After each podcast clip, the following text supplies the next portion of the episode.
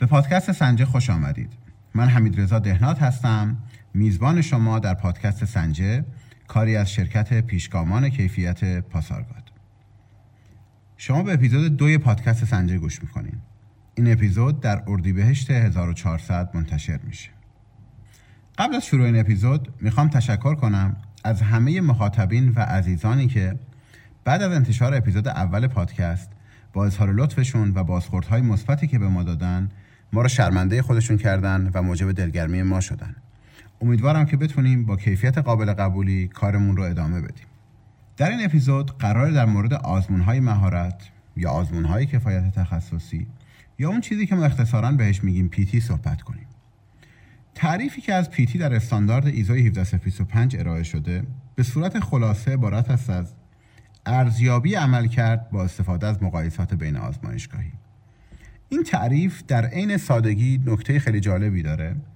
برای اینکه این نکته رو خدمتتون بگم و این تعریف رو این مقدار بستش بدیم لازمه که ابتدا ببینیم مقایسات بین آزمایشگاهی با چه اهداف یا نیاتی ممکنه برگزار بشن. یک مقایسه بین آزمایشگاهی می‌تونه با سه هدف مختلف برگزار بشه. نوع اول از مقایسات بین آزمایشگاهی اون دسته از مقایسات بین آزمایشگاهی هستن که هدفشون ارزیابی عمل کرد یا همون چیزیه که ما تو برنامه های پیتی مشاهده می‌کنیم. طی اون قرار عملکرد تعدادی شرکت کننده توسط یک مرجع مستقل مورد ارزیابی قرار بگیره. این نوع ارزیابی رو با اصطلاحات دیگه هم ما می‌شناسیم. اصطلاحاتی که البته بعضی از اونها منسوخ هستن و دیگه استفاده نمیشن. اصطلاحاتی که اگر تو اینترنت هم جستجو بکنیم با بعضی از اونها مواجه میشیم. cross check program round robin laboratory evaluation study interlaboratory comparison که خب از همه مرسومتره و تو متن استاندارد 1725 هم بهش اشاره شده. ring test Ringversuch که به زبان آلمانی هست ولی معموله که استفاده میشه. cooperative trial correlation program اینا همه اصطلاحاتی هستند که برای این نوع اول از مقایسات بین آزمایشگاهی مورد استفاده قرار می‌گیرن. نوع دوم از مقایسات بین آزمایشگاهی اون چیزیه که به عنوان مطالعات سهگذاری روش شناخته میشه. در این نوع از مقایسات بین آزمایشگاهی هدف اینه که ویژگی های عملکردی یک روش آزمون تعیین بشه. ویژگی های مثل تکرارپذیری، تجدیدپذیری یا بعضا شاخص های مرتبط با صحت یک روش آزمون مثل بایاس یا ریکاوری.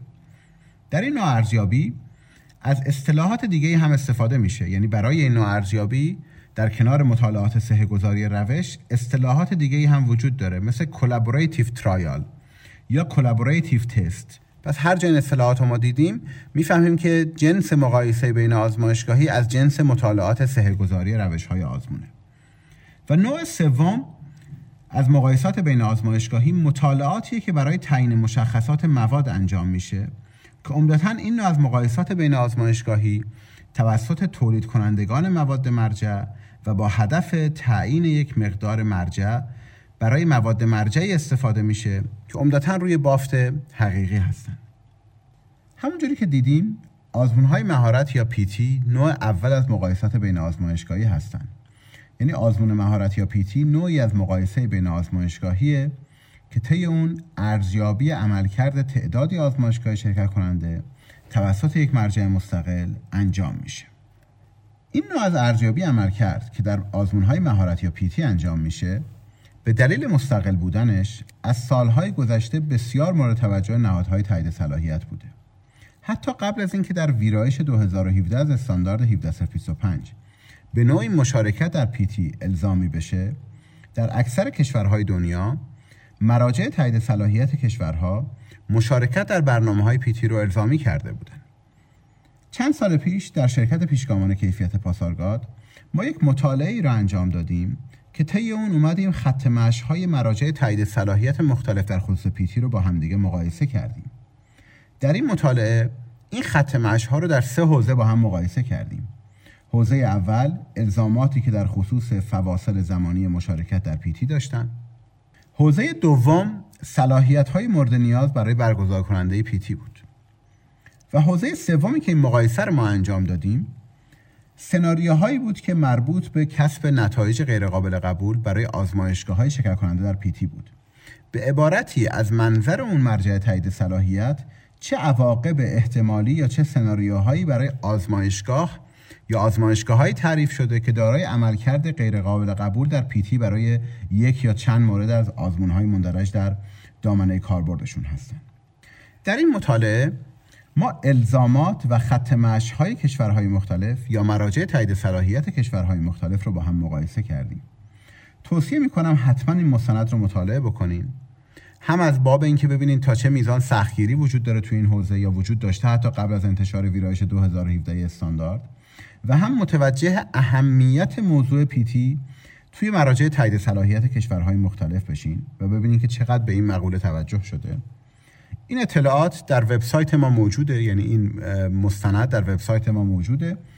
ولی لینکش رو هم در قسمت توضیحات پادکست قرار میدیم تا بتونید شما اون رو دانلود بکنین و در صورتی که تمایل داشتین حتما مطالعهش بکنین امروز آزمون های مهارت در حوزه های گوناگون برگزار میشه و تقریبا حوزه نیست که ما در اون زمینه آزمون مهارت یا پیتی نداشته باشیم. یکی از بزرگترین بانک های اطلاعاتی که در این زمینه وجود داره بانک اطلاعاتی به نام اپتیس. که مخفف European Proficiency Testing Information System. می‌تونیم با مراجعه به وبسایت www.eptis.org و دسترسی به بانک اطلاعاتی که اونجا برای انواع PT ها وجود داره بر حسب نوع محصول پارامتر مورد اندازه گیریتون کشوری که اون برگزار کننده PT داخلش قرار داره روش آزمون و سایر فیلد هایی که اونجا امکان جستجو بر اساسش وجود داره جستجوی خودتون رو انجام بدین با این توضیح که این وبسایت فقط حاوی مراجع برگزار کننده PT هست که دارای اعتبار بین المللی هستند. برای گفتگو در ارتباط با آزمون های مهارت توی این اپیزود با آقای پیتر جنکس گفتگو کردم.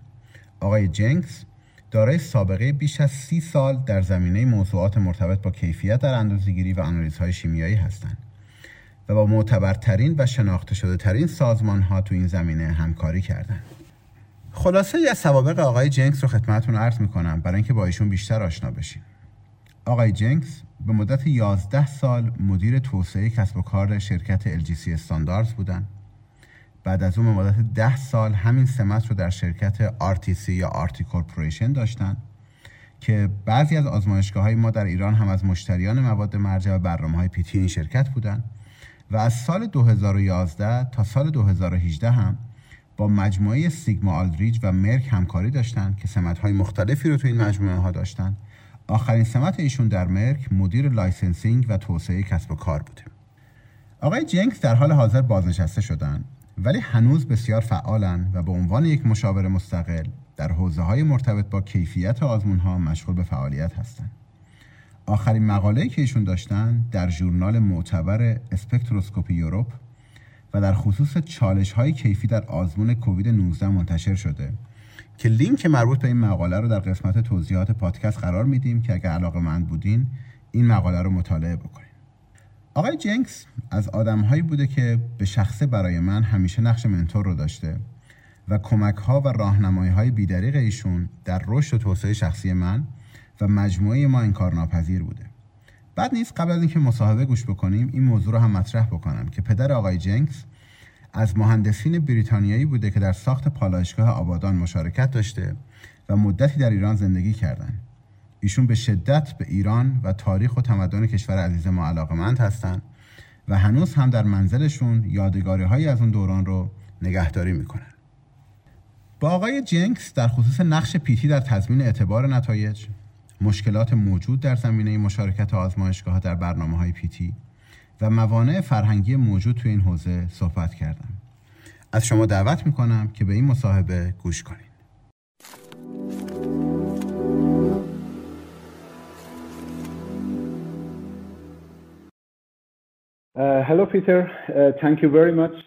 سلام پیتر خیلی ممنون بابت اینکه دعوت ما را قبول کردی.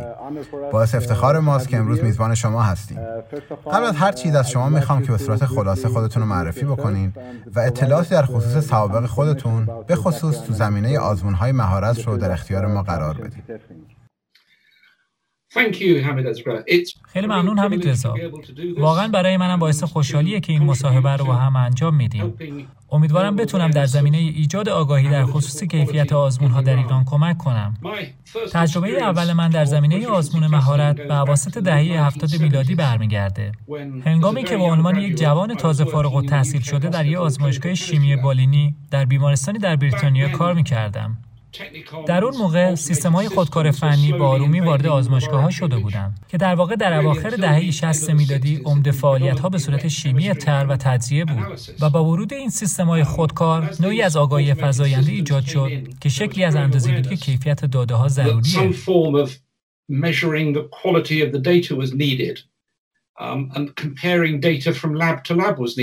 و این موضوع که به مقایسه داده ها از یه آزمایشگاه به آزمایشگاه دیگه نیازه. من به صورت پاره وقت مشغول تحصیلات کارشناسی ارشد در رشته پاتولوژی شیمیایی در دانشگاه بیرمنگام بودم. و استاد من آقای تام وایت هد در آزمایشگاه وولفسون در اون دانشگاه عامل توسعه اون چیزی شد که ما به اون تضمین کیفیت خارجی گفتیم که در اون کلیه آزمایشگاه منطقه بیرمنگام نمونه یکسانی رو دریافت می‌کردن تا یه آنالایت مشابه رو مورد آزمون قرار بدن.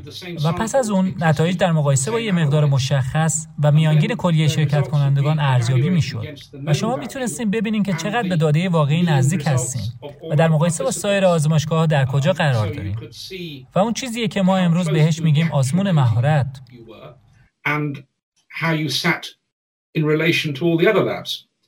And that's, that's really what today we call proficiency testing.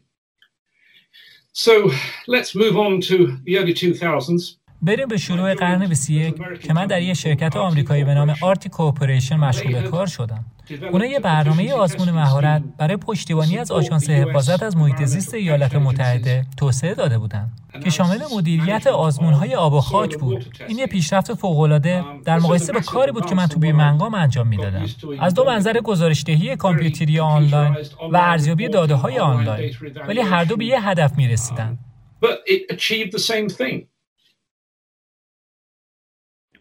Okay, thank you very much uh, for uh, the introduction.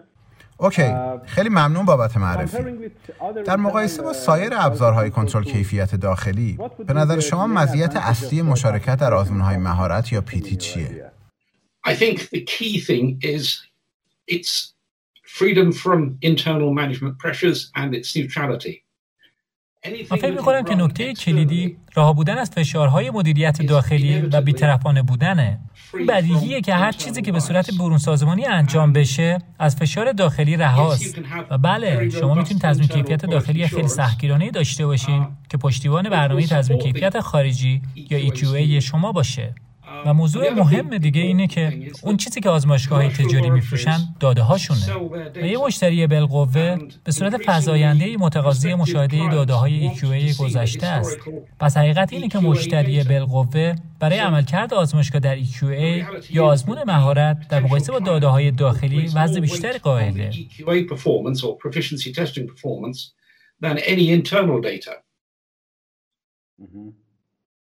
Okay. شما منظورتون اینه که ابزار مستقلیه که می‌تونه جنبندی از عملکرد آزمایشگاه در آزمونهای مختلف رو نشون بده؟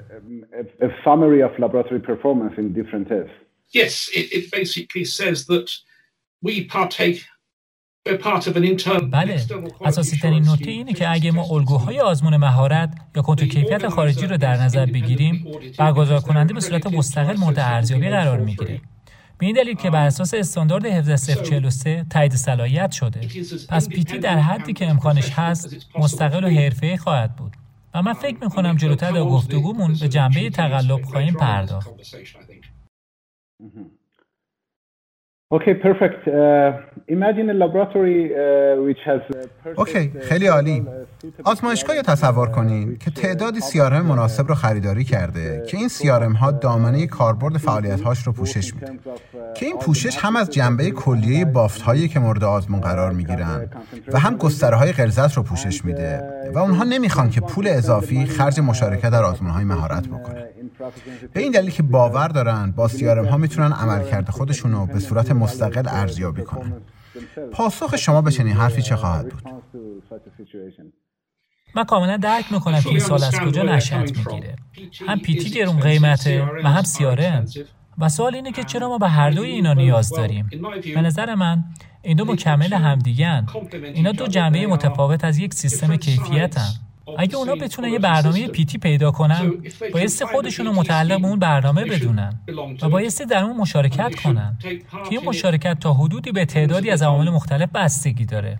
ولی حداقل دو بار در سال باید در این برنامه شرکت کنن. داده های کنترل کیفیت داخلی اونها ممکنه روزانه یا هفتگی باشه و داده های گذشته تضمین کیفیت داخلی نشون دهنده پایداری فرایند آزمون باشه. و با نمودارهای کنترلی شوارد متوجه وجود هر نوع روندی خواهید شد. اگر تضمین کیفیت داخلی نشون دهنده این باشه که روش به خوبی تحت کنترله شما بیش از سالی دوبار نیاز به پیتی ندارید.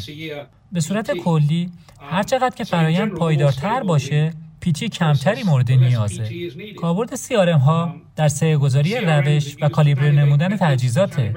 میشه از اونها به عنوان استانداردهای کنترل کیفیت یا کنترل کیفیت داخلی نیز استفاده کرد. ولی همواره برای این هدف ایدئال نیستن. خب شما اشاره کردین که دو نوبت در سال به عنوان تواتر مشارکت در پیتی در صورتی که ما سیستم کنترل کیفیت داخلی خوبی داشته باشیم کافی خواهد بود. آیا این موضوع برای بعضی از بخش‌های با حساسیت بالا مانند آزمون‌های زیست محیطی یا غذا کاربرد داره؟ یا تو سایر بخش‌ها هم شما پیشنهاد می‌کنین که تواتر مشارکت در پیتی به همین فشردگی مثلا دو بار در سال باشه. من فکر می‌کنم که تحت هیچ شرایطی از دو بار در سال کمتر نباشه و بسیاری از ممیزین فنی مراجع تایید صلاحیت فقط تحت فشار این موضوع قبول می‌کنن. واقعیت اینه که در بیشتر نواحی حساس نرخ مشارکت چهار نوبت در ساله و در بعضی از موارد 6 نوبت در ساله. هر چقدر مشارکت شما بیشتر باشه اطمینان شما بیشتر خواهد بود. یه توازن اقتصادی وجود داره. اگه یه آزمون ساده داشته باشیم و چند ساله که این آزمون در آزمایشگاه انجام میشه و به خوبی تحت کنترله نظر من اینه که دوبار در سال کفایت می‌کنه. ولی در اغلب موارد یه قطعه جدید در این دستگاه می‌تونه سیستم اندازه‌گیری شما رو تغییر بده و با این کار روش در اندازه قبل پایدار نخواهد بود. و در طول زمان ممکنه تصمیم شما این باشه که پیتی بیشتری داشته باشین تا از کارتون مطمئن بشین. و بعد از اون به همون سطح کنترلی برگردین که قبلا وجود داشته Okay, thank you very much uh, for the explanation. Uh, let's go to ISO 17 uh, خیلی ممنون برای توضیحاتتون. بهتره بریم سراغ بند 772 استاندارد ایزو 17325 که در اون بر مشارکت در آزمون‌های مهارت تاکید می‌کنه. اونجا میگه که آزمایشگاه باید در صورت موجود و مناسب بودن عملکرد خودش رو از طریق مقایسه نتایج با سایر آزمایشگاه ها پایش کنه. تفسیر شما از دو اصطلاح موجود بودن و مناسب بودن در اینجا چیه؟ This is quite a complex area. It really says what it says. Um, این بحث کاملا پیچیده ایه. در واقع منظور همون چیزیه که میگه. ولی در دنیای واقعی امکان این که برنامه های پیتی همه ترکیب های معتبل بافت و آنالایت رو پوشش بدن وجود نداره.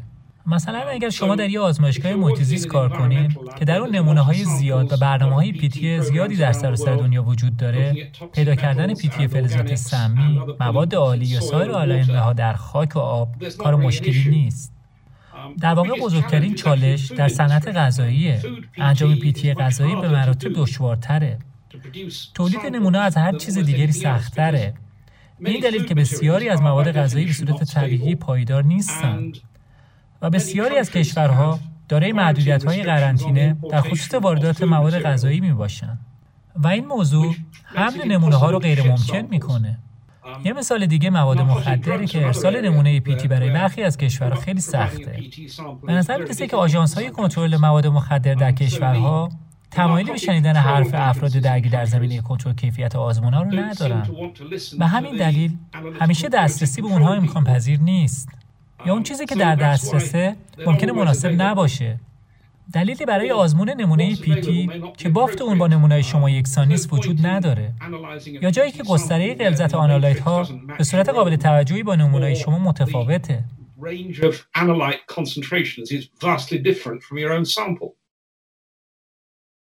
اوکی عالی. در این شرایط شما باید بهترین استفاده ممکن رو از داده های تضمین کیفیت داخلیتون داشته باشین.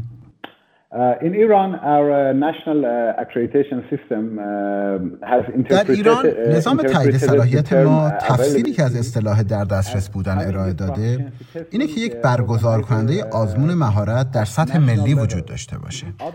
در غیر این صورت الزامی برای آزمایشگاه ها جهت مشارکت در پیتی های بین المللی وجود نداره. آیا شما با این تفسیر موافقین؟ این گزینه های ما رو برای مشارکت محدود می‌کنه و به آزمایشگاه این آزادی داده میشه که تو پیتی شرکت نکنن. و برای این ابزار خیلی مفید که برای پایش عملکردشون هست هزینه رو انجام ندن.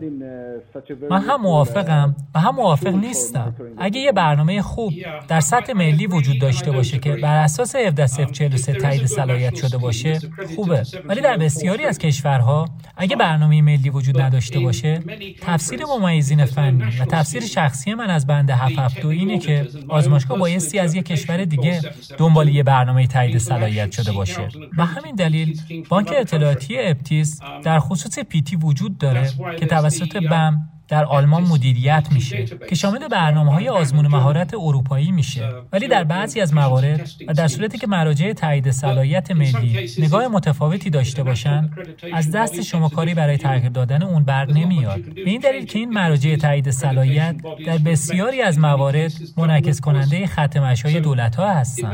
ممکنه این از نظر علمی درست نباشه ولی روال جاری اینه. Okay. uh... As uh, far as I know, uh, some uh, regulatory bodies اوکی تا اونجایی که من می‌دونم بعضی از مراجع قانونی از پیتی به عنوان ابزاری برای پایش آزمایشگاه فعال در زمین های مختلف استفاده کردن. مانند پایش های زیست یا سیستم های کنترل غذا و دارو. منظور من مراجع قانونی غیر از مراجع تایید صلاحیته مثلا سازمان حفاظت از محیط زیست یا شبیه اون. شما سازمان قانونی رو در سطح جهان می‌شناسین که از آزمایشگاه ها در یک حوزه خاص. بخواد که خارج یا فراتر از ارتباطات استاندارد 1725 توی پیتی شرکت کنن؟ out of the context of uh, ISO 17025 there are some cases where مواردی وجود داره که تایید صلاحیت و آزمون مهارت مرتبط با اون الزامیه. یک مثال اون چیزیه که در بریتانیا امسرت نامیده میشه. اون طرحیه برای تایید صلاحیت آزمایشگاه هایی که در زمینه آزمون های مربوط به زمین های آلوده فعالن. اگه آزمایشگاهی بر اساس امست تایید صلاحیت نشده باشه که چیزی غیر از الزامات 1725 دولت داده های اونو قبول نمی‌کنه. و الزامات امسر چیزی فراتر از الزامات اولیه 1725 که الزامات مربوط به برداشتن، انبارش و حمل نقل نمونه ها به دامنه کاربرد اضافه میشه. تلاش های انجام شد که برنامه پیتی توسعه پیدا کنه که مشخص بشه آیا نمونه ها حین نمونه برداری و انبارش دچار تنزل درجه میشن یا خیر.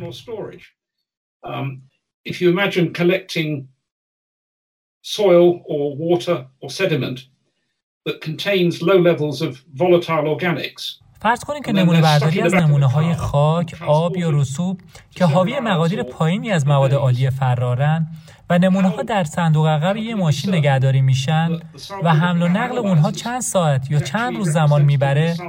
ما چگونه می‌تونیم مطمئن بشیم که نمونه که در آزمایشگاه مورد آزمون قرار می‌گیره؟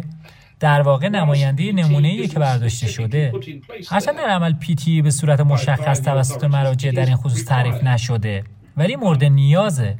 مشکل دیگه ای که ما داشتیم و من نمی‌دونم که آیا هنوز در بعضی از کشورها وجود داره یا خیر اینه که مراجع تایید صلاحیت خودشون برگزار کننده برنامه پیتی هم. این موضوع به صورت کامل و تا جایی که به ایزو مربوط میشه غیر قابل قبوله. در آلمان مجبور شدن که تایید صلاحیت رو از آزمون مهارت در تعدادی از حوزه ها تفکیک کنن. من فکر نمی کنم که پیتی به صورت مستقیم الزام آور باشه بلکه معتقدم که الزام آور بودن اون نتیجه سایر مقرراته I don't think PT is ever mandatory directly, but it's it's mandatory as a as a consequence of other regulation. Mm-hmm. Okay, thank you very much.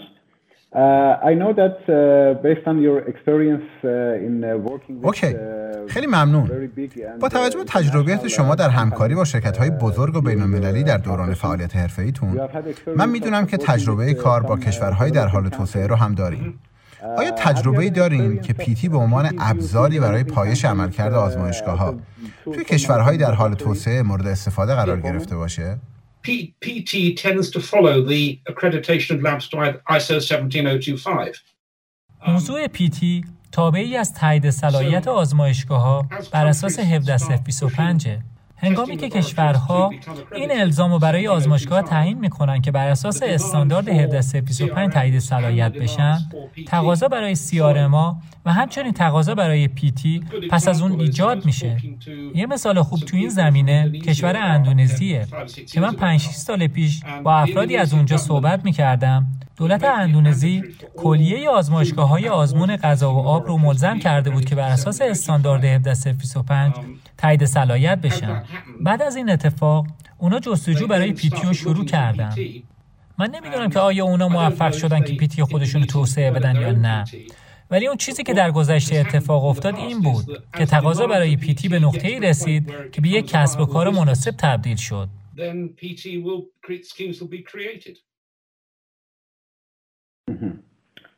Uh, uh, سوال بعدی uh, من اینه که هنگامی که یه آزمایشگاه در یه برنامه پیتی شرکت می‌کنه. عملکرد اونا در اون نوبتی که شرکت کردن ارزیابی میشه. در یک دوره زمانی شیش ماهه اونا مجددا توی پیتی دیگه شرکت می‌کنن و عملکرد اونها در اون نوبت هم ارزیابی میشه. به نظر شما چطوری می‌تونیم عملکرد رو در بلند مدت ارزیابی بکنیم؟ بعد از چند نوبت مشارکت چگونه می‌تونیم عملکرد رو پایش بکنیم؟ و آیا این به اندازه ارزیابی انفرادی در هر نوبت دارای اهمیت هست یا خیر؟ If a laboratory is doing routine testing of something, they should be running من فکر می‌کنم که موضوع اصلی در اینجا روند هاست. یه آزمایشگاهی مشغول انجام یه آزمون روتین باشه، اونها بایستی نوسانات درون و بین گروهی رو ارزیابی کنن. برای همین اونها ماده کنترل کیفیت داخلی خودشون رو تهیه می‌کنن. پس از اون شما نتایج خودتون رو به همراه استاندارد به صورت روزانه روی نمودار شوارت می‌برین و می‌تونین هر نوع لغزش رو مشاهده کنین.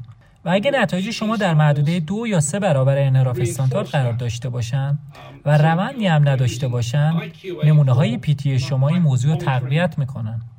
شما از تضمین کیفیت داخلی برای پایش خطاهای فاحش و لغزش ها استفاده می‌کنید اگر کیفیت یک ستون مشکل پیدا کنه شما به سرعت متوجه میشید که چه مشکلی وجود داره.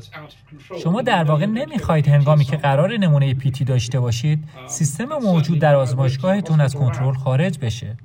هنگامی که من در آزمایشگاه بیمارستان مشغول به کار بودم و نمونه های پیتی رو دریافت می کردیم بیوشیمیستی که مسئول کیفیت بود توجه ویژه‌ای به داده های تضمین کیفیت داخلی داشت. تا اطمینان پیدا کنه که نمونه به صورت صحیح مورد آزمون قرار می‌گیره یا نه ولی این کار به صورت ناشناس انجام می‌شد.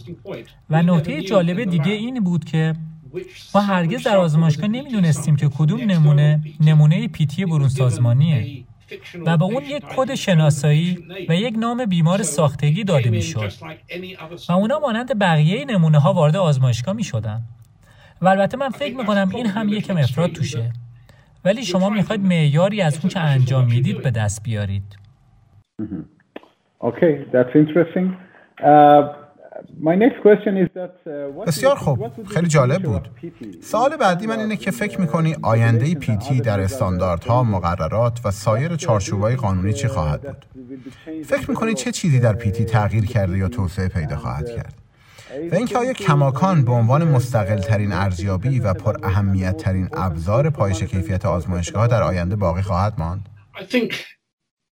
The relationship between ISO 17025, ISO 17043 and ISO 17034 به نظر من رابطه بین استانداردهای 17025, 17043 و 17034 آگاهانه و عمدیه. همه اونها بخشی از سفر تضمین کیفیت هم. شما استاندارد 17025 رو دارید که نحوه اداره یک آزمایشگاه رو توضیح میده. 17034 رو دارید که نحوه تولید CRM ها و RM ها رو توضیح میده. و 17043 رو داریم که نحوه اجرای برنامه های آزمون مهارت رو توضیح میده.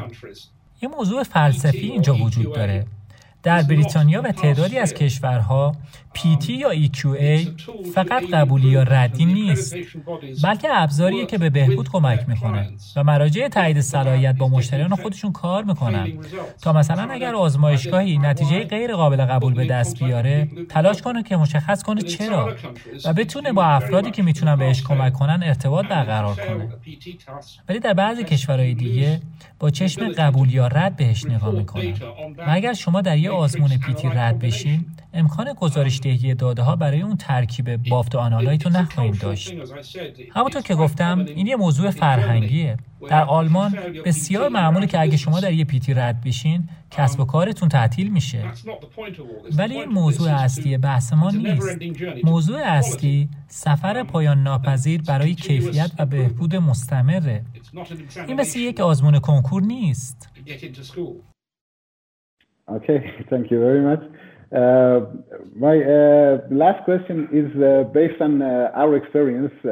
اوکی. خیلی ممنون. سوال آخر من بر مبنای تجربه که خودمون از اجرای پیتی در چارچوب استاندارد ایزو 17043 داشتیم. یکی از الزامات اینه که برگزار کننده پیتی باید از تقلب و تبانی بین شرکت کنندگان در اجرای پیتی ها پیشگیری کنه. این برای ما وظیفه خیلی دشواریه. ما باید ارتباط بین شرکت کنندگان رو قطع بکنیم. چون اونا به هم زنگ می‌زنن همدیگر رو می‌شناسن و می‌تونن در مورد نمونه‌ای که دریافت کردن با هم حرف بزنن. و این تقریبا برای ما غیر ممکنه که ازشون بخوایم این کارو نکنن به این دلیل که این شبیه یه مسابقه شده و اونا باید هر جوریش که شده نتیجه موفقیت آمیز داشته باشه و این برای اونا مهمتر از اینه که یه ارزیابی صادقانه از عملکرد خودشون داشته باشن پیشنهاد شما چیه؟ چه کاری می‌تونیم انجام بدیم که جلوی این تقلب و تبانی رو توی پیتی بگیریم؟ it's very difficult. Um, I think the first thing is what are the consequences of failing a PT in, in the market? کار خیلی سختیه. نکته اول اینه که رد شدن در یه پیتی چه عواقبی در بازار داره. اگه منجر به ابطال تایید صلاحیت برای یه فرایند یا روش آزمون بشه یک گرایش طبیعی برای تقلب کردن وجود داره. از طرف دیگه در جایی که پیتی به عنوان بخشی از توسعه حرفه مستمر استفاده میشه در واقع مزیت رقابتیه. گزارش پیتی که منتشر میشه نبایست منجر به شناسه آزمایشگاه ها بشه. آزمایشگاه کد خودش رو می‌دونه. می‌تونه ببینه عمل کردش چطوری بوده. و نباید هویت هیچ کسی دیگه ای رو بدونه. واقعیت اینه که همون جوری که خودت گفتی آدما با هم حرف می‌زنن و کدای خودشون رو به هم دیگه میگن. ولی تجربه من میگه که آزمایشگاه بیشتر از هر چیز دیگه ای دوست دارن. فریاد بزنن که چقدر کارشون درست بوده. اینجا هم یه موضوع فرهنگی وجود داره. اگه یه برگزار کننده پیتی می‌دونه که یه آزمایشگاه داره به صورت منظمی تقلب می‌کنه موضوع باید به مرجع تایید صلاحیتی که اون آزمایشگاه رو بر اساس 1725 تایید کرده گزارش بشه. این تنها کاری که شما می‌تونید انجام بدید. و در شرایط عادی مرجع تایید صلاحیت این موضوع رو مورد تحقیق و بررسی قرار میده. و اگه اونا شواهدی از اینکه یه آزمایشگاه یا تعدادی از آزمایشگاه تقلب می‌کنن و بتونن پیدا بکنن تایید صلاحیت همه اونا رو باطل می‌کنن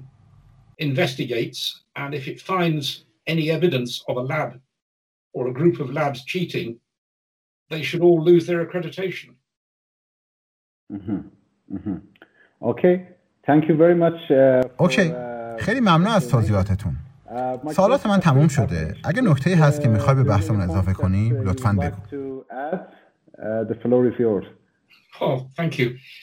It's uh, we live in an imperfect world and خیلی ممنون.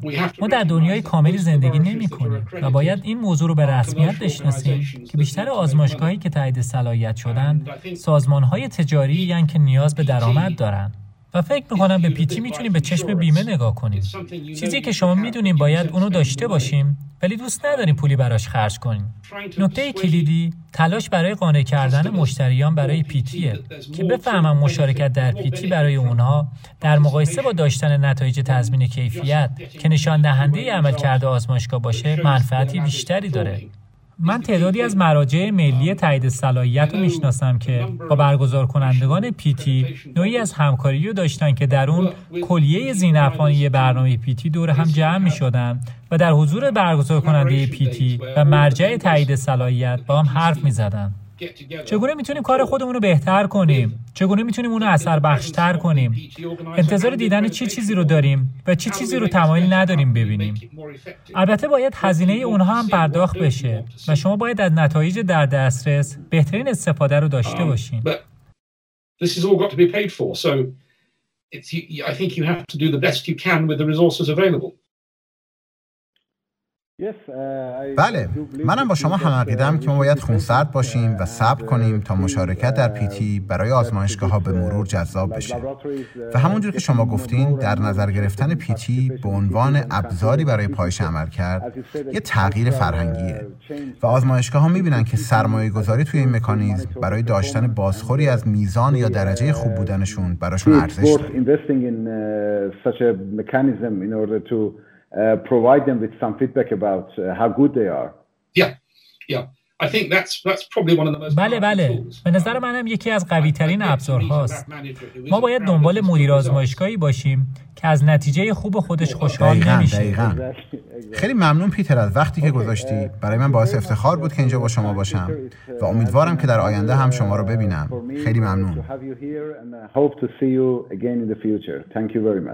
I look forward to our next meeting, Hamid Ezra. It's been uh, من منتظر دیدار دوبارت هستم همین رسا گفتگوی خیلی لذت بخشی بود. و اگر پس از انتشار پادکست سوالاتی رو دریافت کردی اونا رو با هم تجمیع کنین و خیلی خوشحال میشم که بتونم کمکتون کنم. اوکی خیلی ممنون. خیلی ممنون که بابت وقتی که گذاشتی. وقت بخیر. خدا حافظ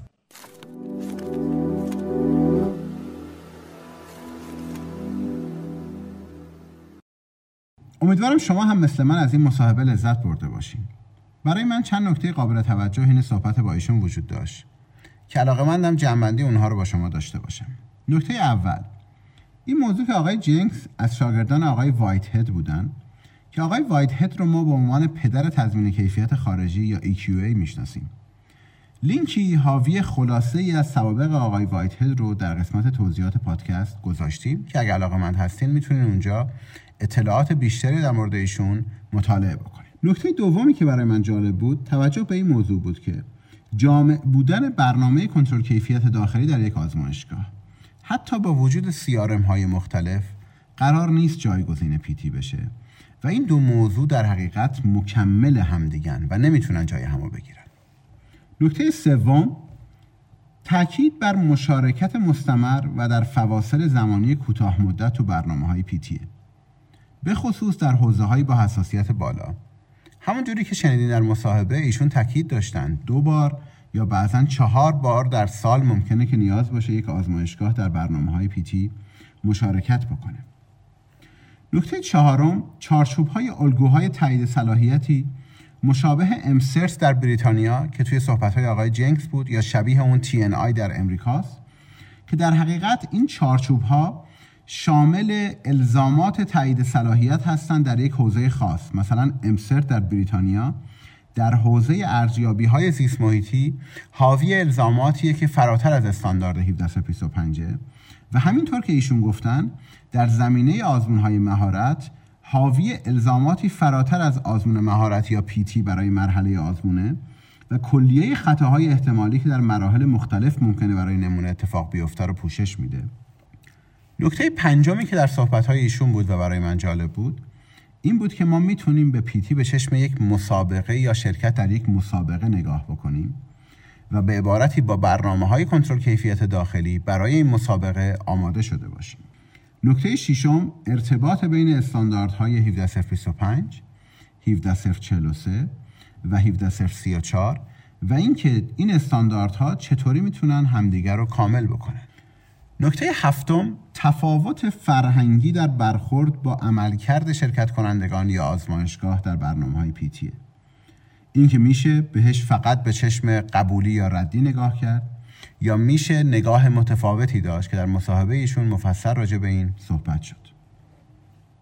نکته هشتم نحوه مواجهه با تقلب و تبانی بین شرکت کنندگان و اینکه در صورتی که این قضیه محرز بشه برگزار کننده پیتی می‌تونه این قضیه رو به اطلاع مرجع تایید صلاحیت برسونه. و نکته آخر تاکید ایشون به برگزاری نشست با حضور کلیه زینفعان پیتی شامل برگزار کننده پیتی، مشارکت کننده و مرجع تایید صلاحیت برای تبادل اطلاعات، تبادل انتظارات و نکاتی بود که می‌تونه به بهبود برنامه های کنترل کیفیت برای همه زینفعان به خصوص کنترل کیفیت خارجی و پیتی برای همه زینفعان منتهی بشه. نشست هایی که من احساس می‌کنم ما جای خالیش رو در کشورمون زیاد احساس می‌کنیم. امیدوارم از گوش کردن به این اپیزود لذت برده باشین و مطالب مطرح شده برای شما مفید بوده باشه. شما می‌تونین پیشنهادات و انتقادات خودتون رو در مورد این پادکست به آدرس پادکست p o d c a s t at qualitypioneers.ir یا حساب های ما در شبکه های اجتماعی برای ما ارسال بکنید. تولید محتوایی با کیفیت بسیار زمانبر و هزینه بره. امیدوارم که محتوای تولیدی ما به دلتون نشسته باشه. ما می‌دونیم که کارمون خالی از ایراد نیست و امیدواریم که بتونیم از این پیشنهادات و انتقادات در راستای بهبود کار خودمون استفاده بکنیم. در صورتی که تمایل دارین در مورد موضوع خاصی در پادکست صحبت بشه که بر جذابیت کار ما اضافه می‌کنه یا در صورتی که علاقه مند هستین به عنوان مهمان در پادکست ما حضور داشته باشین حتما با ما از طریق همین ایمیل آدرسی که خدمتتون عرض کردم یا حسابهای ما در شبکه های اجتماعی در ارتباط باشین.